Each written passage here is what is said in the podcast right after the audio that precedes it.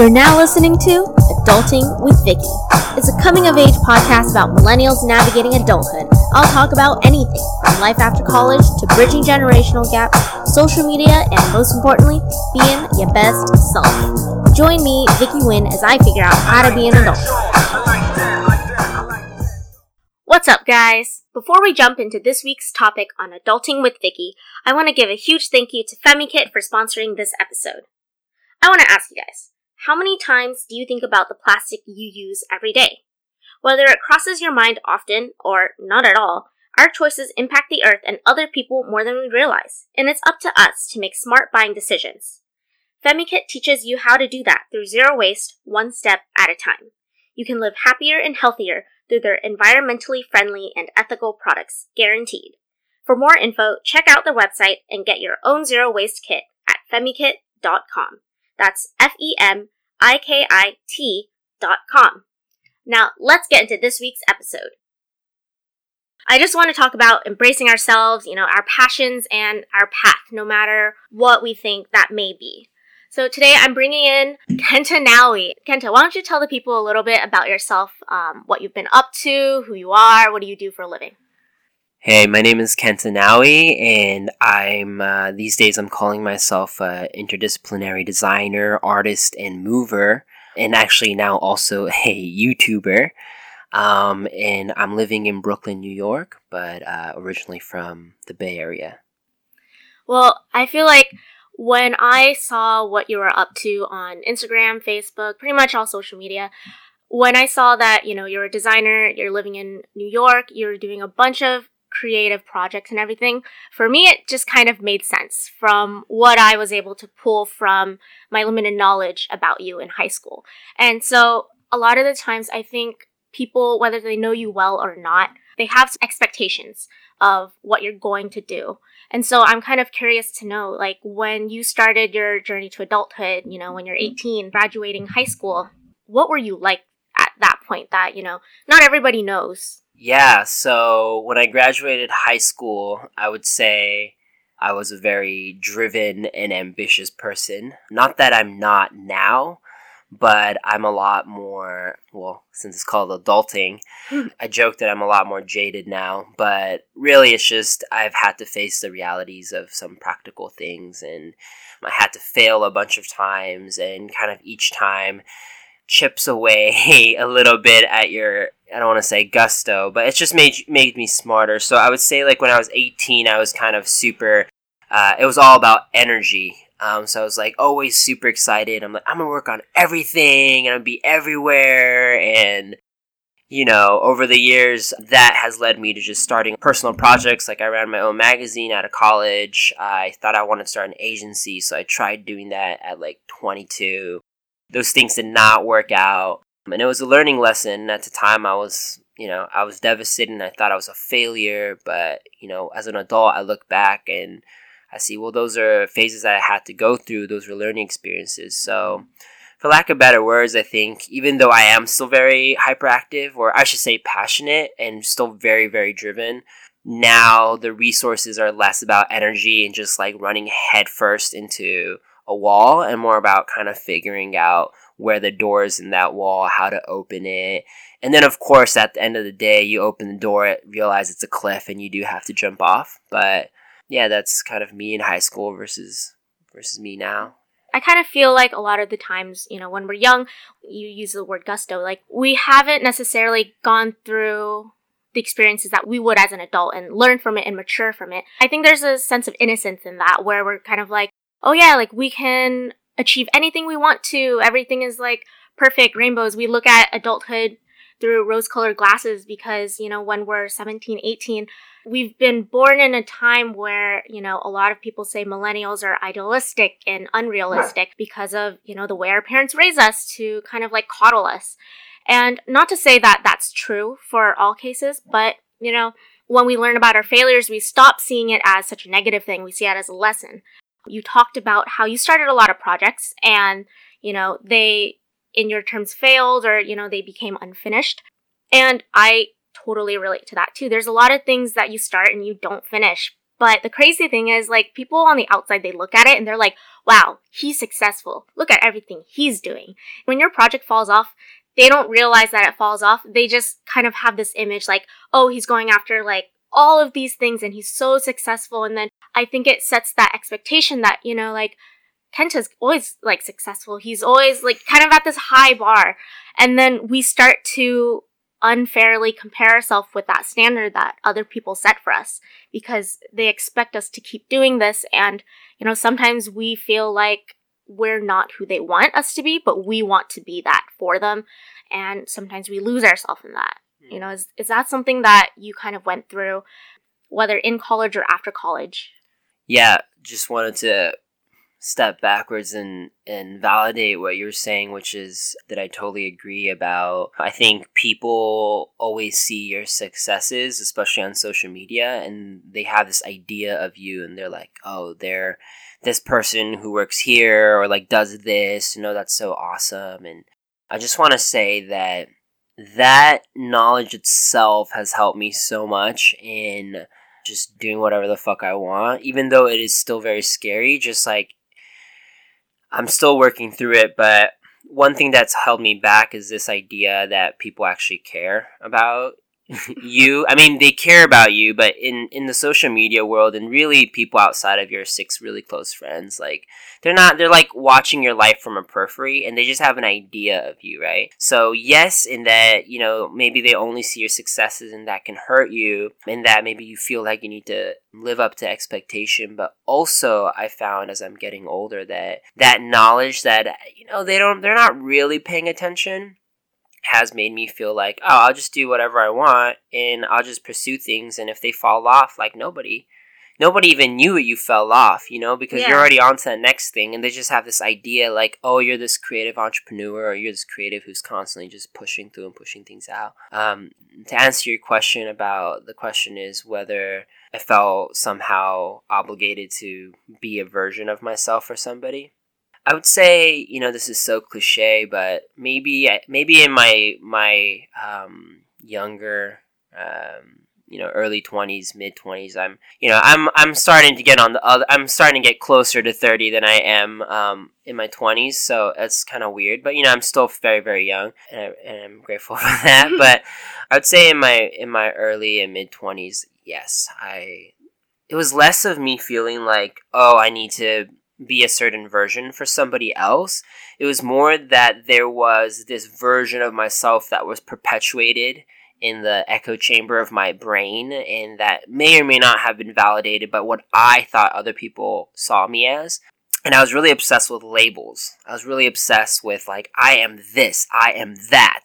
And that's how people see me. And and that's why I said in the beginning that, you know, I'm calling myself these days as XYZ because that's how we are as humans. We change the way we we identify change based on what we're doing in the moment. So as I'm getting older, I'm I'm definitely less and less inclined to you know, feel like I need to be a version for somebody else and just be myself because number one thing that's important is just happiness and for me, I can't be happy if I just can't be truly myself. And even on my vlogs, like my message is always about it's like even with my vlogs, the the message is about authenticity and being yourself, and that's really big value for me. So you know, how can you talk about pursuing your dreams and and being yourself and being true if you yourself aren't doing your best to practice that? Because I do find it a practice. I think we live in a culture that makes it hard to do so.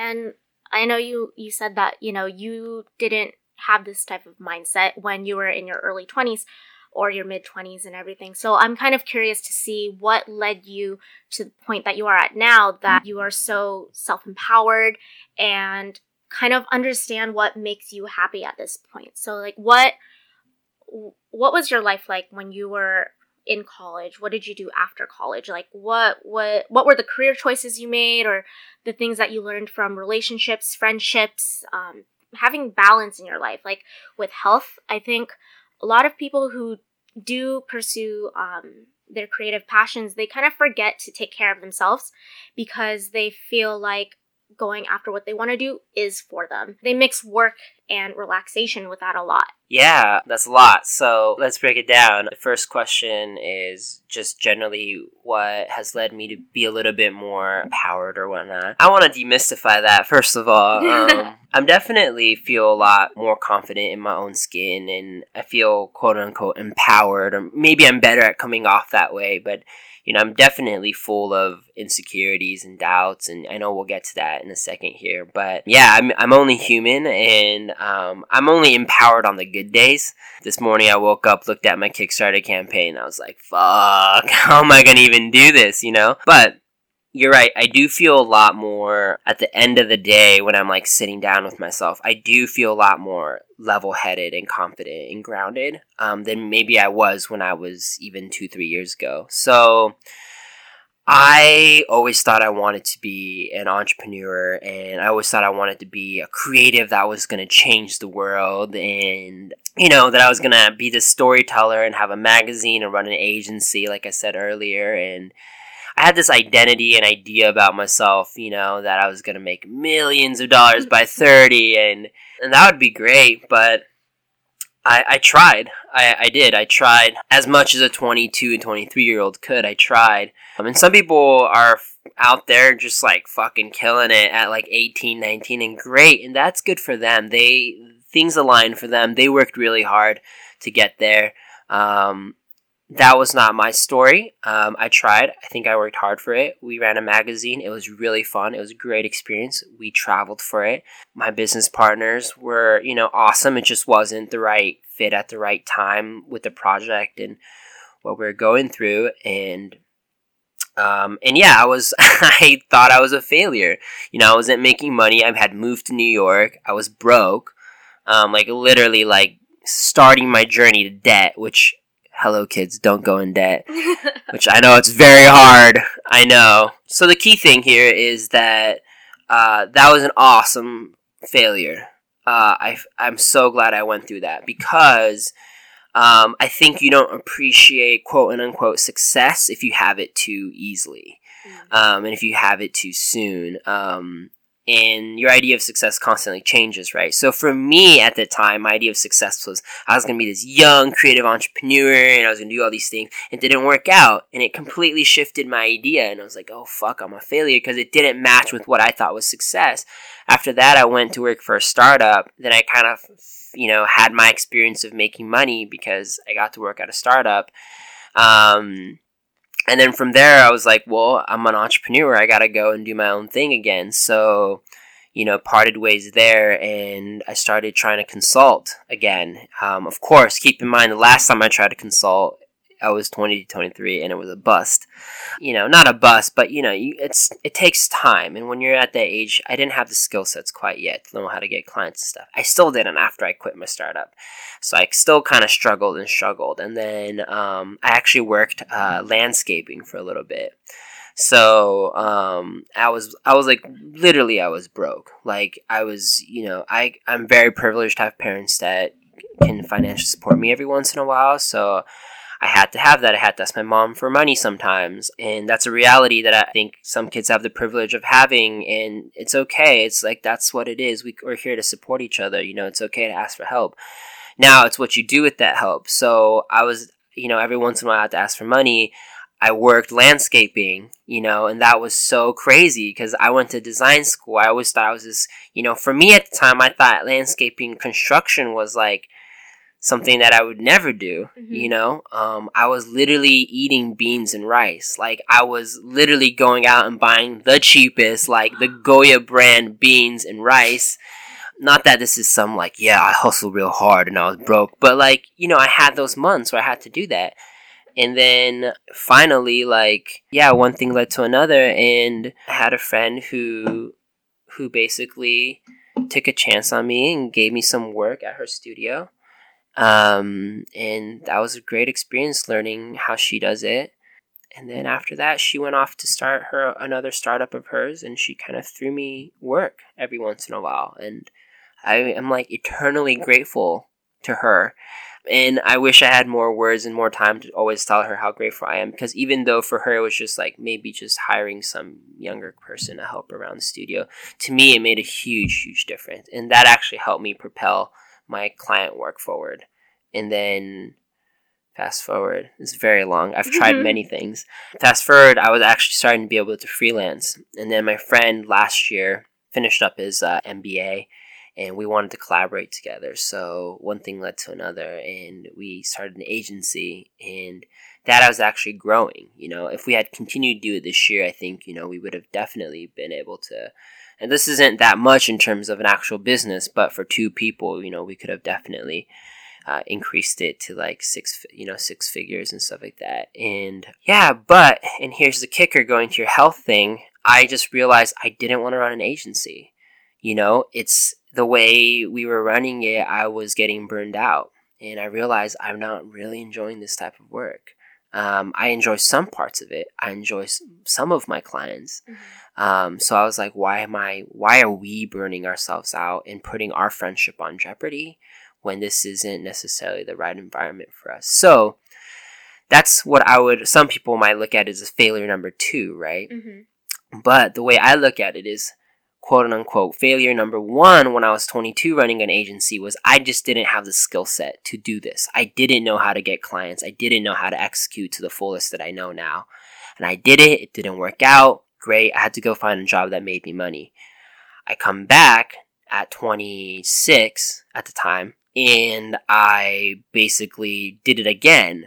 Was able to find clients, was able to make money, was able to generate value from people, but realized actually that's not what was making me happy.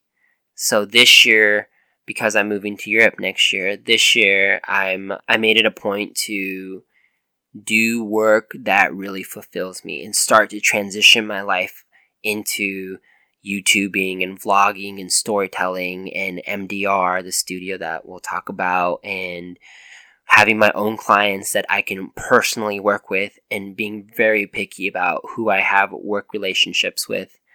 And so this is the first year that I've really kind of started to prioritize what makes me happy, but how do I scale that so it's financially sustainable as well.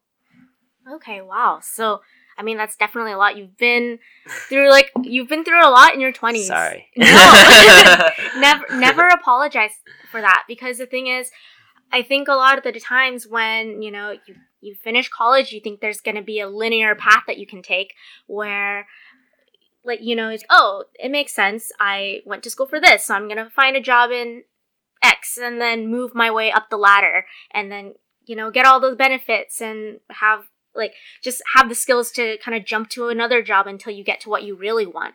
But the thing is, it's not like that. And it's not like that for everyone. You learn from your failures, what not really failures, but you just learn from all of your experiences. And so like I'm I'm really interested in the fact that, you know, you're moving to Europe. You Mhm. are you're trying to curate your clients to what you want to do and Mhm. really kind of take your life and make it exactly what you want it to be. And I Mhm. feel like not a lot of people feel like they have the power to do that. hmm Um, and so for you, like in doing this, is there like any community or any other things in your life that kind of just remind you of, you know, who you really are and what you really want? You know, we get ahead of ourselves sometimes and caught up in our head. Yes, I'm so happy you asked this question. So, the biggest thing I learned this year through the help of people who are smarter than me is sur- like it's so again it's so cliche but these like success things that you read online and people tell you on YouTube it's it's true okay? So for me at least people would tell me all the time surround yourself with uh, like-minded folks and surround yourself with you know be in an environment where you feel others are pushing for your success right and this is so true. And i think this is one of the biggest reasons why a city like new york though it feels like it puts you through the wringer is a great place to to move to or trying to find something similar online or within your own community is surround yourself with folks who are collectively going to push for your success and let them support you because that's a lesson in itself to let other people actually help you but also be sure to equally support them and add value to them. So this year I joined a mastermind group. And for those of you who don't know, uh, it can take many shapes, but for my mastermind group, my friend Andrew uh, invited a couple really capable folks, um, entrepreneurs, um, you know, amazing designers, photographers, people who are doing their own things, um, to people who want to. And I find these people to be some of the most capable individuals I know in my life um, who have kind of gone through similar experiences. And it's a really great group.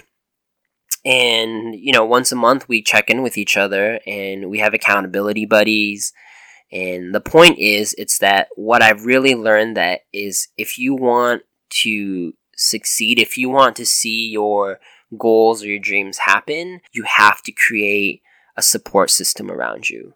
And I always thought I was this lone creative wolf and oh, I don't need anybody. I'm I'm just gonna go do it. And really what I realized after years of, of um, friend therapy was that I was just, um, I just didn't, I felt worthless. I didn't feel confident in myself. I didn't feel like I was worthy of other people's attention or time. So I had a really hard time asking for help and letting people support me. Um, and I love supporting people because it, it, it, perpetuates my ego that I don't need help from others, right? Mm. So I realize I'm putting up all these defense mechanisms. And the moment I started to slowly just say, hey, I do need your support, you know, I'm doing my best, but I need your support. Can I just you know, can you just hold me accountable so that at the end of the month I reach out to five different clients because I really need to find new clients? Or, hey, I really want to quit my job and I want to pursue photography. So you go and you find three photographer friends or friends of friends or whatever, and you talk to them, you research, you bring them as part of your advisory group, you know, and then you reach out to three other friends who are really good at holding you accountable and you say, hey, can you just hold me accountable? Like, I'm gonna, I just want to produce work. I just want to do, you know, three portraits this month. It'll make such a difference for you to have people there for you and choose friends that are like to be down for your cause. But the more you do that, the more you'll start to surround yourself with people in the same industry. You'll start to pass projects along. Or if it's just a personal emotional thing, you'll be with other people that are emotionally going through the same thing and you're going to be able to rely on them. They're going to be able to rely on you. And asking and giving is within the same ecosystem. You have to do both. So that's like the biggest lesson that I've learned this year that has really quote unquote empowered me or made it made me feel almost invincible because I'm like, I can't fail. I can't fail because because my friends won't let me fail. I can't fail because I have friends that I don't want to let down. And ultimately, I can't fail because I don't look at failure anymore. And this is about me. And if I say I'm going to do something, I have to fucking do it. If I don't fucking do it, it doesn't matter. Other people are going to live their lives. It matters to me. And the more you start to hold yourself accountable through the help of your friends sometimes, the more you start to say, oh, whatever I say I'm going to do, I do. And then that's what I mean by stacking success. And then slowly your mindset changes. You're like, I could do everything I want. I could do anything I want. As long as I believe that it's already successful and I just need to, um, it's like DDR, right? Like the song is already there. Yeah. You're going to get to the end but you're on expert mode oh. and you're just gonna have to do all the fucking steps and sweat and practice and practice and practice so many times. And once you f- complete all the steps perfectly, then the song is over. You get to go to the next level. Like that's see, I'm starting to wake up now. That that's how I, that's how I see it. You know. So it's like for me, this Kickstarter, MDR, my move to Europe, everything I want to do, it's already done. It's happened. I'm successful, right? Either way, whether or not it happens the way I see it, I'm already successful. I have I have a loving partner, you know, I have amazing friends, I have amazing family, I have amazing community, I have a body. I'm so privileged. Every day I got to remember how grateful I am, right? Again, another cliche, but it's so true. And yeah, and then ultimately it's like now I just got to do the crazy levels. Like I got to be jumping doing two steps, right, left, up, down. Um and if I can successfully put myself through that, then I get to go to the next level. But if I can't, then it's so cool. It's cool too. But then you got to say, do I do it again or do I try another song? That's just how it is. DDR. I, I honestly love that you uh, brought up that metaphor. Sandstorm was my shit. Yeah. but yeah, no, I mean that's so true, and I think you know there's so many themes as to what you just talked about. You know, there's being vulnerable Mhm. and reaching out to people, letting them know that you need help, um, being transparent with other people and yourself. You know, just being honest that like, hey, what I'm doing isn't working out, but I think you know having an accountability buddy, um, like a friend or something, really is helpful. And something that you and I previously talked about was you know imposter syndrome, and I feel like when you once you get to a point where you're comfortable with yourself, you're honest with yourself, and you're starting to find that confidence and that community and, you know, having a sense of support, you stop being in your head about your previous expectations for yourself and feeling like an imposter in your own body. You start to feel like yourself. Yeah, um, I still have imposter syndrome. I think the best thing that ever happened to me was um, there's an artist, Lisa Congdon. I hope I'm pronouncing her name right, but I got to interview her for a magazine, the magazine I was running, and we actually asked her about imposter syndrome a couple years ago, and um, she said she still goes through it. And maybe that's different now, but you know, she's she's a she's a little bit older than us, and I just really appreciate her vulnerability and her work, of course, online, and the work of a lot of other artists that I follow. And you know, it's also so amazing when they all talk about that they still go through imposter syndrome because you look at these, you look up to these people, and you're like, oh, okay, because imposter syndrome is just very human, right? Um, so I still go through it, but I do think what you do get better at is how to cope with it, how to push through it, right?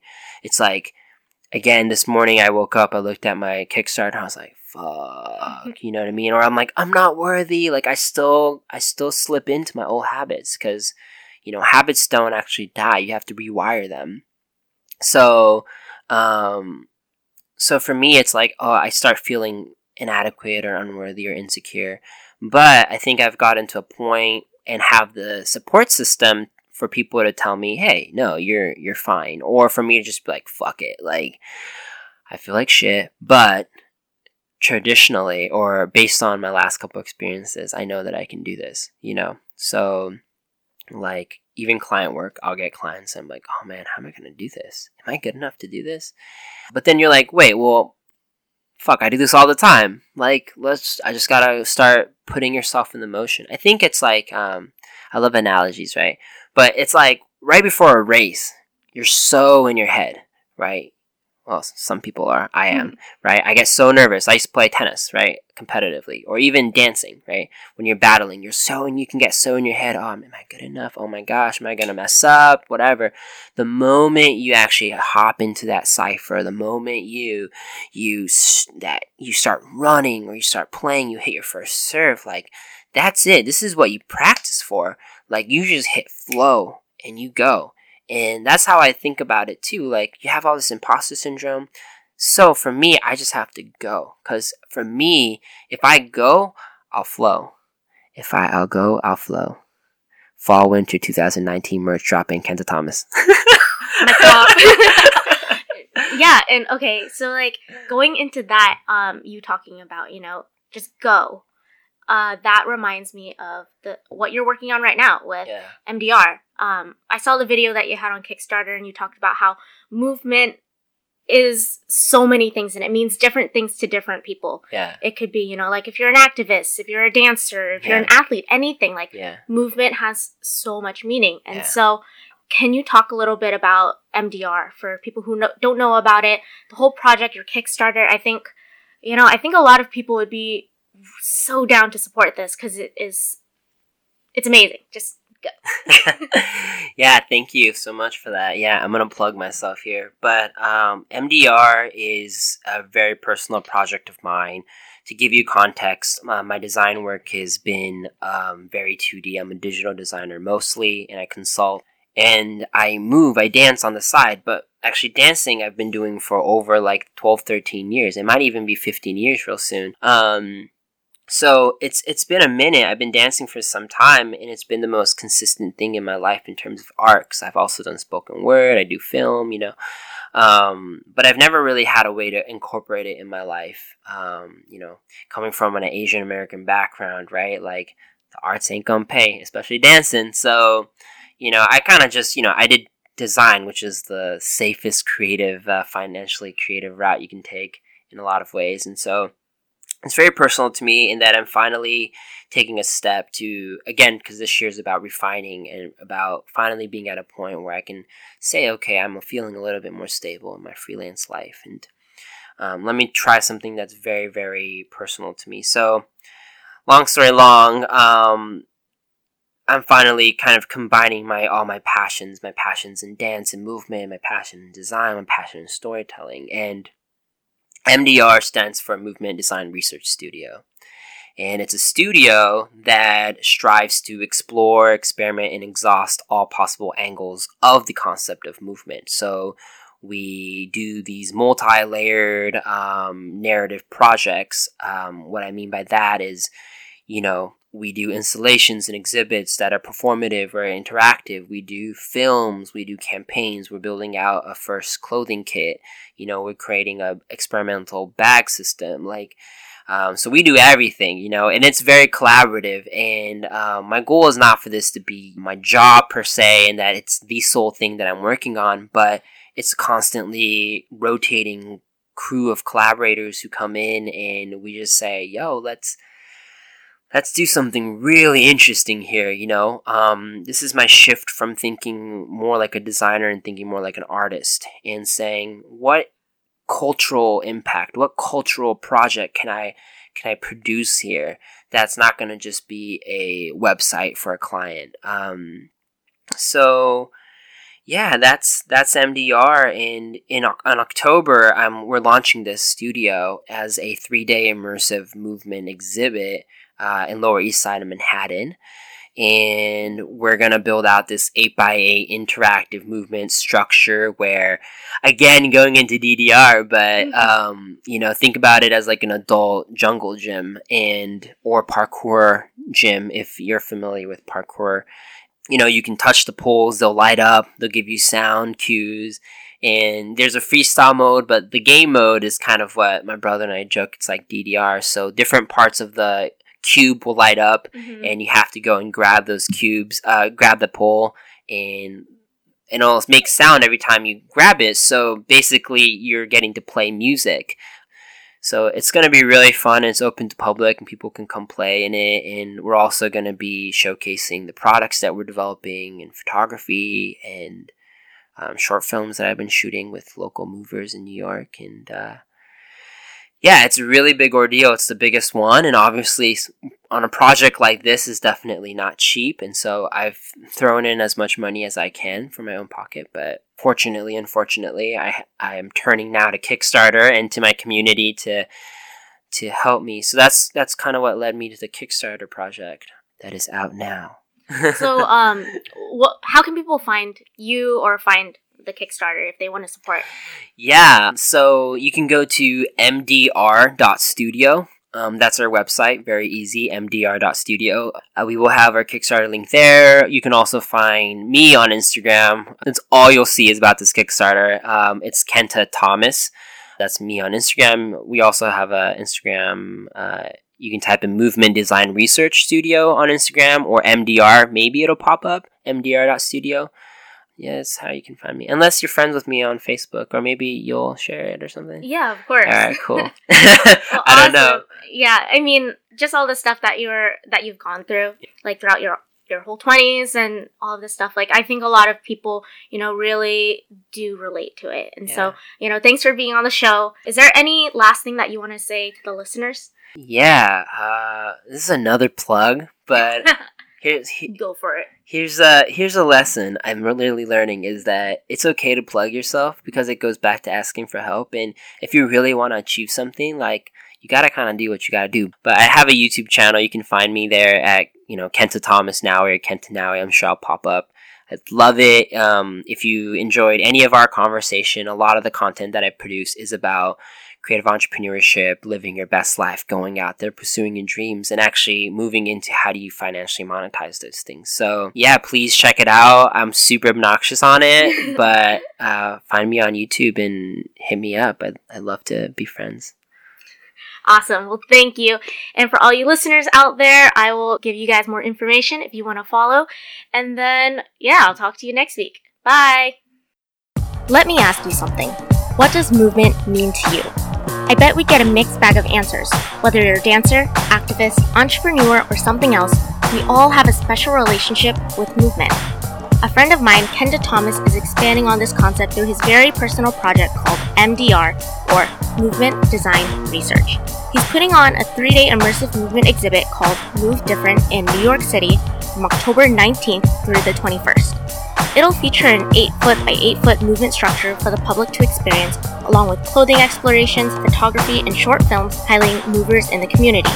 This will be his last project before moving to Europe and his first step in creating spaces for the movement culture to explore and experiment within the many nuances of their practice and relationship as a mover. Check out his Kickstarter and consider helping this project come to life. You can find out more information on his Instagram at Kenta Thomas or at Movement Design Research. You can also find more information at mdr.studio. As always, thank you for tuning in to Adulting with Vicky. I'm continually working hard to improve the show, so if you have any feedback or topic ideas or want advice on anything, you can get in contact with me online at victoriadnguyen.com or hello.victoriadnguyen at gmail.com. Audio engineering by Nicole Garcia. Intro remix courtesy of Shadow. Find him on Instagram as El Shadow. That's E L S H D W. You can also keep up with me via Instagram. My handle is Victoria D. Nguyen underscore. If you enjoyed this episode, please make sure to hit that subscribe button. And if you have a minute, it would mean so much to me if you would rate and write a review for the show. Thank you so much again, guys. I'll talk to you next.